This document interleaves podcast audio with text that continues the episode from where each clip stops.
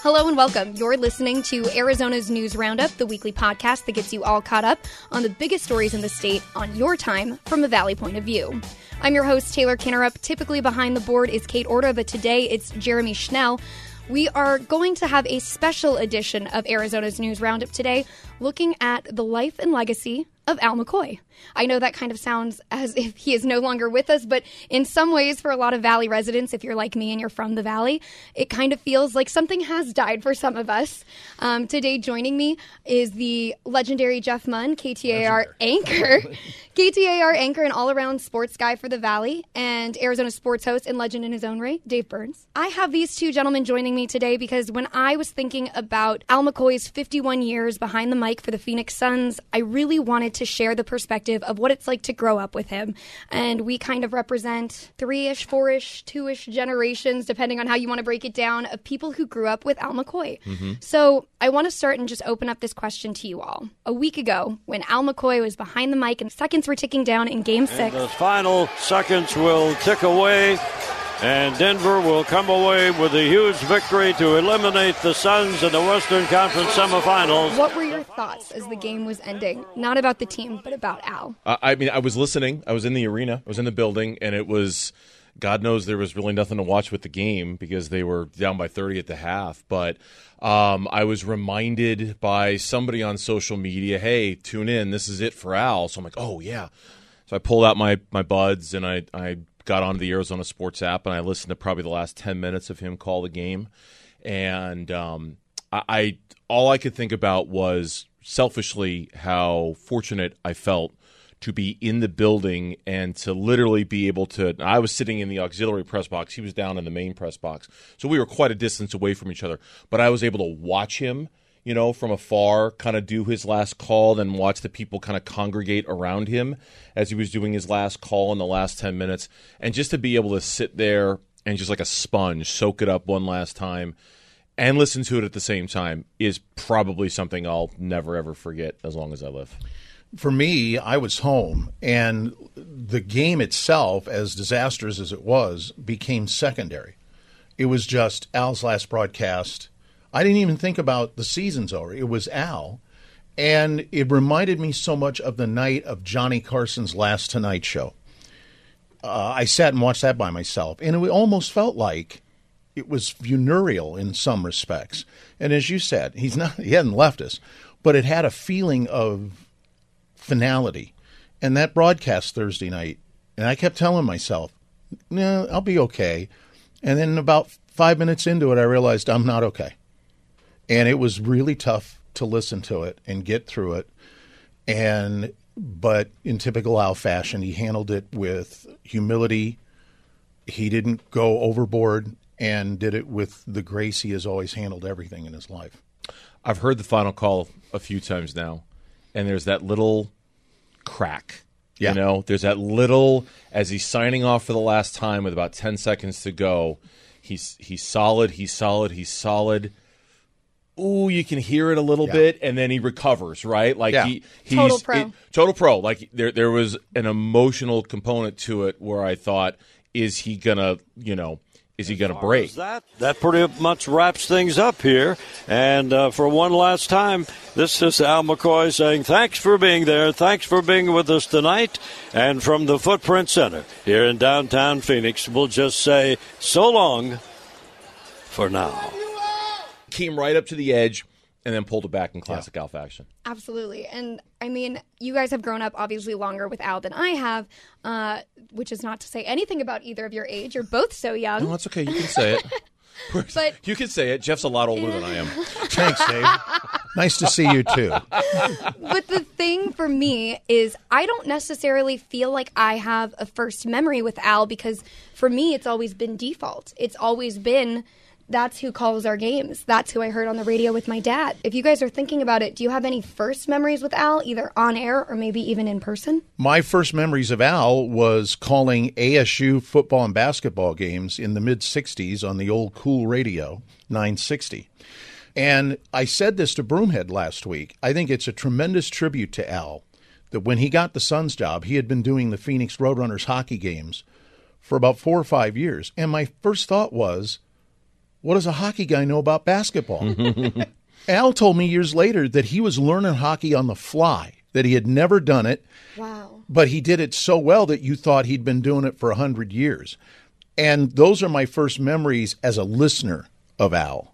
And then, you know, I, I have another set of memories from having worked for the Suns and indirectly working for Al Uh, as a vice president. So there's a treasure trove of memories for me in a lot of directions. But that first hearing him do ASU games. Yeah. Don't think we won't dive into those too. But Yeah. I'm curious. Do you have a first memory? Yeah, I do, and it's it's I, I can't remember exactly where it was in an apartment, probably right around the time of my parents' divorce, sometime in the '70s or so, it, it, and it might have been before that. I can't exactly remember, but my first memory, I distinctly remember taking a TV set, and it had the old rabbit ear antennas, and and I was jimmying with the antennas to try to get, I believe it was KUTP channel 45 on the TV, which was where a lot of the games were, and figuring out that if I leaned the antenna up against the living room wall at just the right angle, I could get the clearest signal. And like static, static, static, ow. And I'm like, there it is. There it is. I got it. And I, I'm like, okay, I got to wedge the antenna up against the wall in a way so that it will stay there so that I can, because all I want to do tonight is watch the Suns game. I think it was against the Portland Trailblazers. Like, I really can't remember what year. It was sometime in the 70s.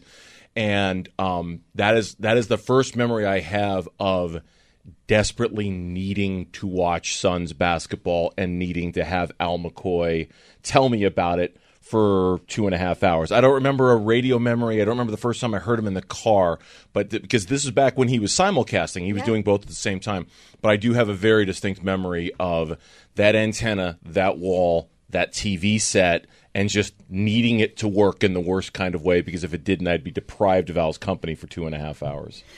I kind of think that is a perfect metaphor for what Al has been for a lot of people in the state when it comes to this sport, particularly this idea of kind of being the like the home signal, the base. I think a lot of us have a lot of respect and admiration for other announcers we've heard when people fill in. Tell me you're from Arizona without telling me you're from Arizona. Exactly. Right? Exactly. And I think what's cool and why I also wanted you two to join me today was because you have a, a very unique perspective of Al, not just growing up as fans, but also you've had the opportunity to work with him. So I'd love to hear some of your insights to Al as a person, whether that was here with Arizona sports, whether that was like Jeff with the Suns, just any memories that come to mind that people might not know. terribly nervous around him every time I'm around.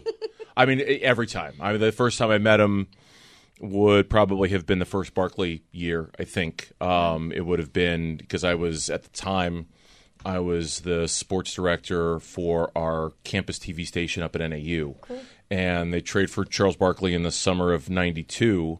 And my news director encouraged me to put in a credential request to go cover. We were in Flagstaff to drive down from Flagstaff to cover Suns games. There was no practical reason to do it. It was just experience.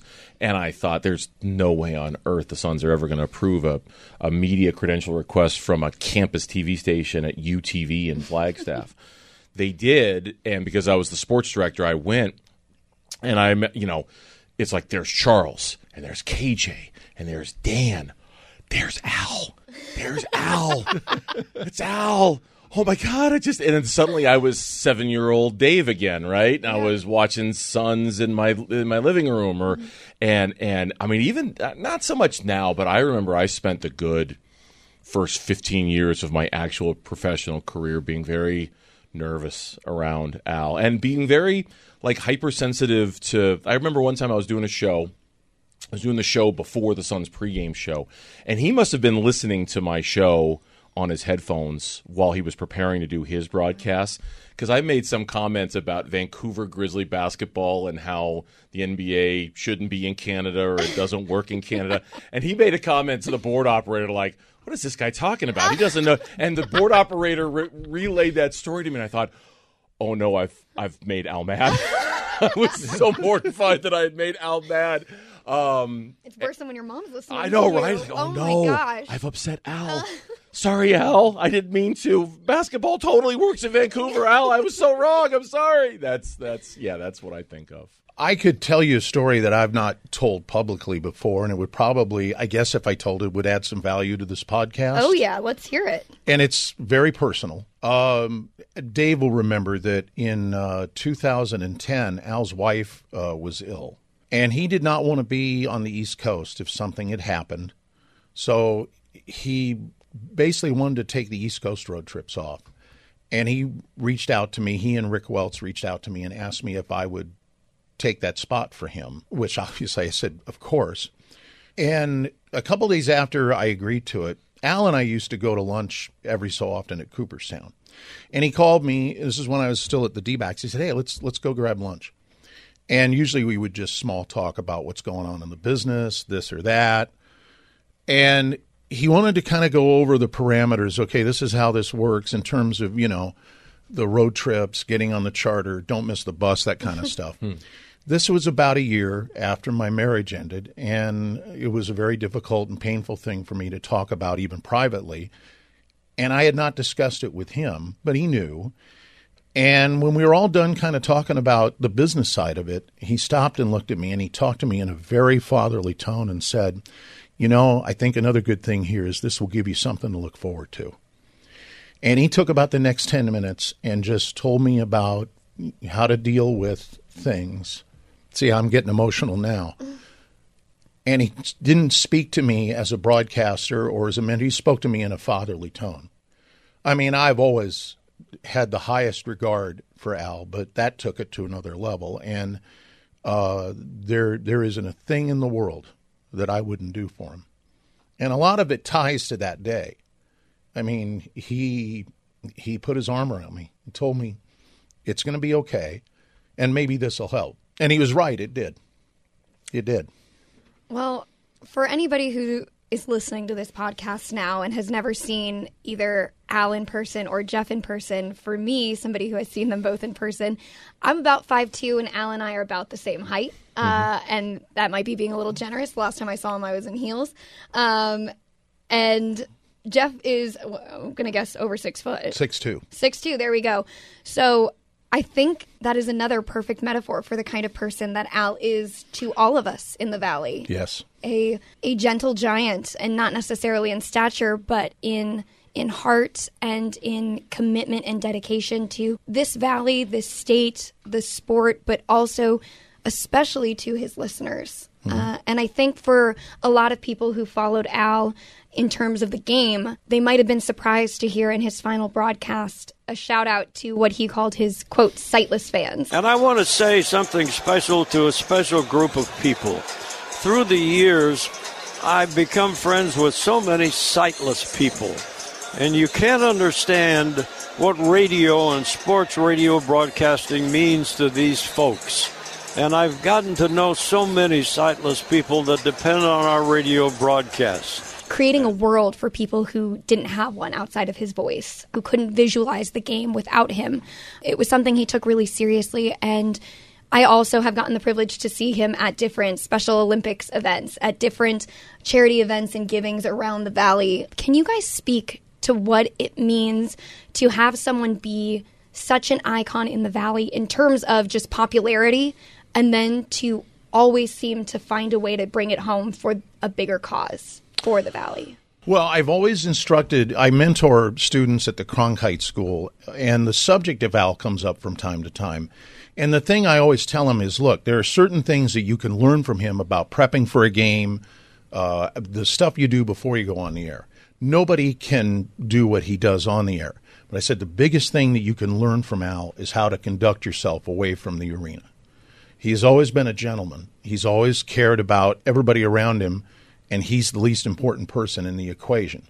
It's the same thing in reference to the sightless fans. He understands. He's a conduit. He's not the show.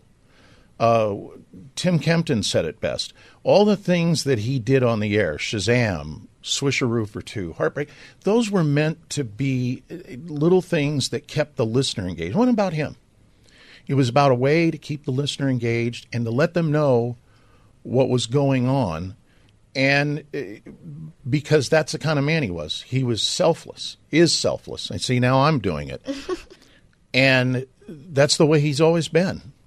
It's always, you know, when a visiting team comes in, he goes and says hello to the other broadcaster, wants to know how they're doing. A lot of times he'll know about family, kids, everything okay, et cetera, et cetera.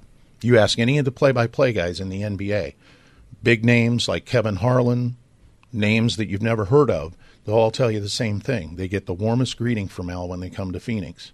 And that's the part, I saw a lot of that on Twitter the day after the game, that uh, from NBA broadcasters saying that's what they'll miss.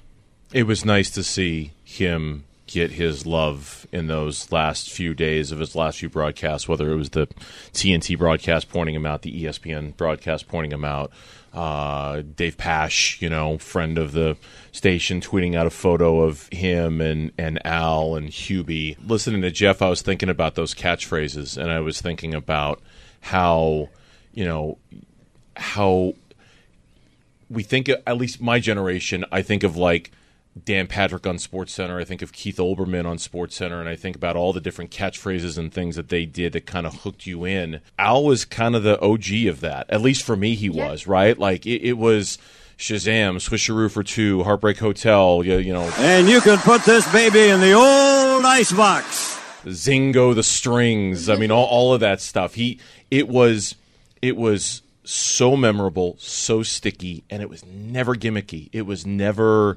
artificial. It was, it, and it felt so genuine every time he did it that you just your heart would just kind of leap or skip a beat when he when he do it right.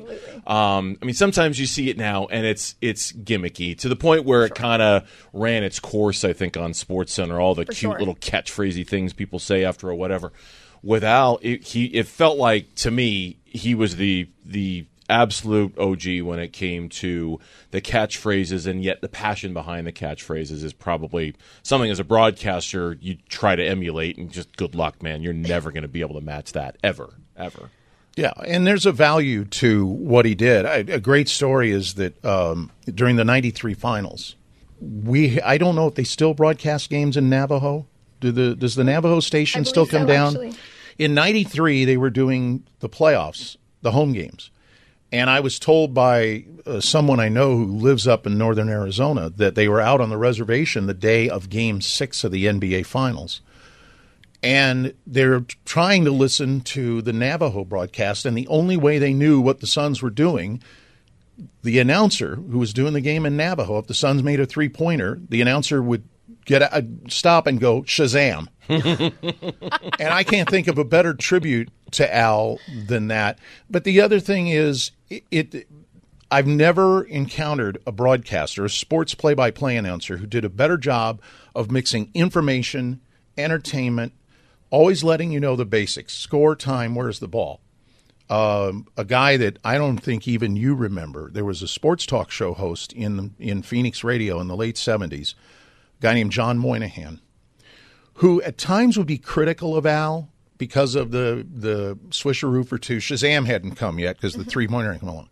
But he also said something I never forgot. He said in the last two minutes of a close game, no one is better at describing what's going on, no doubt, than Al McCoy. He was so good at it. He's he's he is the best. So good at it. Yeah, and I know I started this way, but I also kind of want to come back to it. I think right now people forget because he's such a legend Al McCoy is 90 years old. He has been in this career for decades, longer than almost anybody in the careers they do. Yeah. I, I mean, it, it, I, I think about that a lot just because, I mean, here you are, and we are of very, very different generations.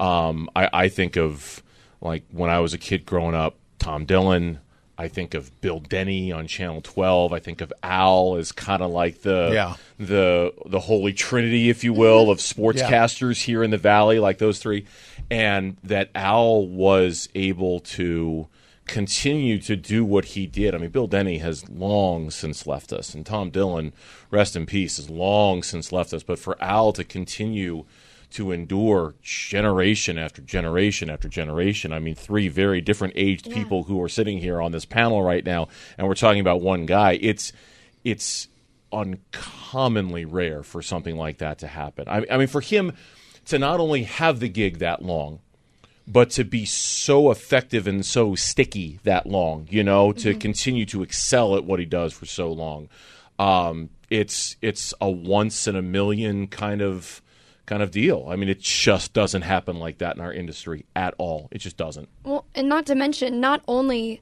is after 51 years is that a an unbelievable career, but the fact that he went out still on top, the fact that he chose to leave the game before the game kind of left him, I feel like no one was questioning his ability to do the game no. towards the end, and everyone still says he's the best to ever do it here in the Valley. So, or one of. But for him to kind of say goodbye and do it without the title that we've all sought for so long, how do you think that sits with with fans? How do you think that sits with Al to know that he'll never kind of have the ring the same way that he had sh- he tried to. Jeff, you'd probably know better than I would how it sits with Al. I, I, I think the fans it does not sit very well. Like that was that was especially when they got good again the last couple yeah. of years. It, there yeah. was a real big win one for Al, win one for Al. I, I, I don't want to sit here and say as if I know him well enough to know how he feels about it. It seems as if on the surface he's quite at peace with it, but you might know better than I. I know. I get the same impression that that he's always been at peace with where the Suns were in the league hierarchy, how close they were, how far away they were from a championship, and that's the professional in the man. It doesn't ride on I got to have a title. Yeah. Um, it's. It, I mean, it's it's just as never. Yeah, he wants the team to win, and he would have loved to have called a championship. But does that mean that he didn't have the greatest run any NBA broadcasters ever had? No. You know, when you said going out on top, Dave will remember Chick Hearn, the legendary Lakers broadcaster, who died in 2002. Never re- retired. He died at home after the, the Lakers won a championship. And Al and I talked on the phone that day, and he lamented the fact that Chick Hearn never got a chance to hear the applause. And at the time, I said to him, I said, Al, working probably bought him five years he didn't have, that a reason to get up and go to work every day. But I look at it now, and I'm glad that Al has had the opportunity to go out on his terms, to hear that applause. He would never make a big deal out of it, but mm-hmm. I, I wanted him to hear it. And he got the chance to have people tell him how much he meant to them. And, and while it didn't yield a title, I'm also very glad that that he at least went out when the team was remarkably relevant because there was a stretch there for about eight years where they were remarkably irrelevant, and it, broke all of our hearts to see what was happening. Um, I would have, I would have hated for it to end like that, you know, with a 22 win season, 25 win season. I I know it didn't yield a championship, but I'm I'm at least glad he went out when the Suns had I think rightfully reclaimed their spot as oh no, this we're is our this. town. Yeah, yeah. We're, we're, this is this is our town, right? Yeah. There was Al's first 3 years uh, as the voice of the Suns. The Suns were bad and they played in front of next to nobody at the Coliseum. And at the in about midway through the third year, you started to hear some whispers that oh maybe this NBA thing in Phoenix isn't going to work. We might have to go elsewhere. I wonder when we've heard that before. Yeah, I was going to say. sounds incredibly relevant. But the 76 finals run turned it all around. And I've always said the team that gets there first to a market first has the city's heart. In Las Vegas, they're getting football. They have football. They got baseball, but there will always be a special place for the Golden Knights, the hockey team, because they got there first. Yep. Yeah, and I think that's also just very true of Al. I think people will grow into this role. I am sure that there are great prospects for who will kind of fill those shoes. I don't know who's going to fill it. I know that for the last couple of years for the road games, John Bloom, and he's a friend of mine, has done I, I hope he gets the gig. Yeah. I don't know if it's been decided upon whether he's going to. He does a fantastic, Absolutely. fantastic Agreed. job. Agreed. And he's a friend of mine too, and he deserves the opportunity. He's been a loyal soldier for the club. He's been very respectful of Al. Very. Absolutely. And that's a difficult position when you have personal aspirations. You know, you have to keep those in check. And he's done a magnificent job with it. And uh, it's important going forward that the next person I think, be somebody the fans are familiar with and comfortable with. Well, it's Bloom. Mm-hmm. Yeah, that's it. There's there's nobody else that fills that. So I'm with you, Dave. I would be shocked uh, if he didn't get it, and I'm convinced he will. Yeah. and he should. I was glad to hear Al shout out John Bloom Yeah. a couple of times Absolutely, in the final final couple call. minutes of that last broadcast. It was that, you know, just being a friend of John and, and being kind of, you know, prejudiced, you know, in a good way towards John. I was glad to hear him get that shout out from Al. Well deserved. Yeah. And I think as we go forward, Al will live kind of in this legendary status for generations Yes. of folks in the valley, but also anybody who's loved the sport or loved the element of broadcast. He's going to be a teacher for generations to come. He will, and I think the other thing that if if John does get the job, and again he should, he will not attempt to try to take the title voice of the Phoenix Suns. That belongs to one guy. There were three guys before Al, and I'm one of the few people in town that remembers all three of them: Bob Bache, Hot Rod Hundley, Joe McConnell, who used to say "good like A1 beer." Mm-hmm. but there's only one voice of the Suns, and and the rest of the people. It's a little like when I was hired to be the PA announcer in 1991. There had been a gentleman for a year, but the guy I was replacing was a fellow named Stan Richards, who was the best PA announcer I've ever heard in my life. Period. The end. And when I got the job, the thing that I told people was, I'm not here to replace Stan Richards. I'm merely the caretaker of the chair that belongs to him. And I know Bloom will approach it the same way. Yeah. We've said kind of all that can be said. Did you guys have any other thoughts you thought you'd share that you didn't, or any any kind of memories or things you want to leave us with? If I can just interject one thing, I think what, what Al's retirement, I think, is also the close of a chapter in our industry. Broadcasting has become so specialized, and I'm not saying that as a negative. It's it's just the way the the industry has uh, evolved. Al is the last, or one of the last, of the versatile broadcasters. He was a rock and roll disc jockey here in the early '60s. In fact, I don't know how much time we got.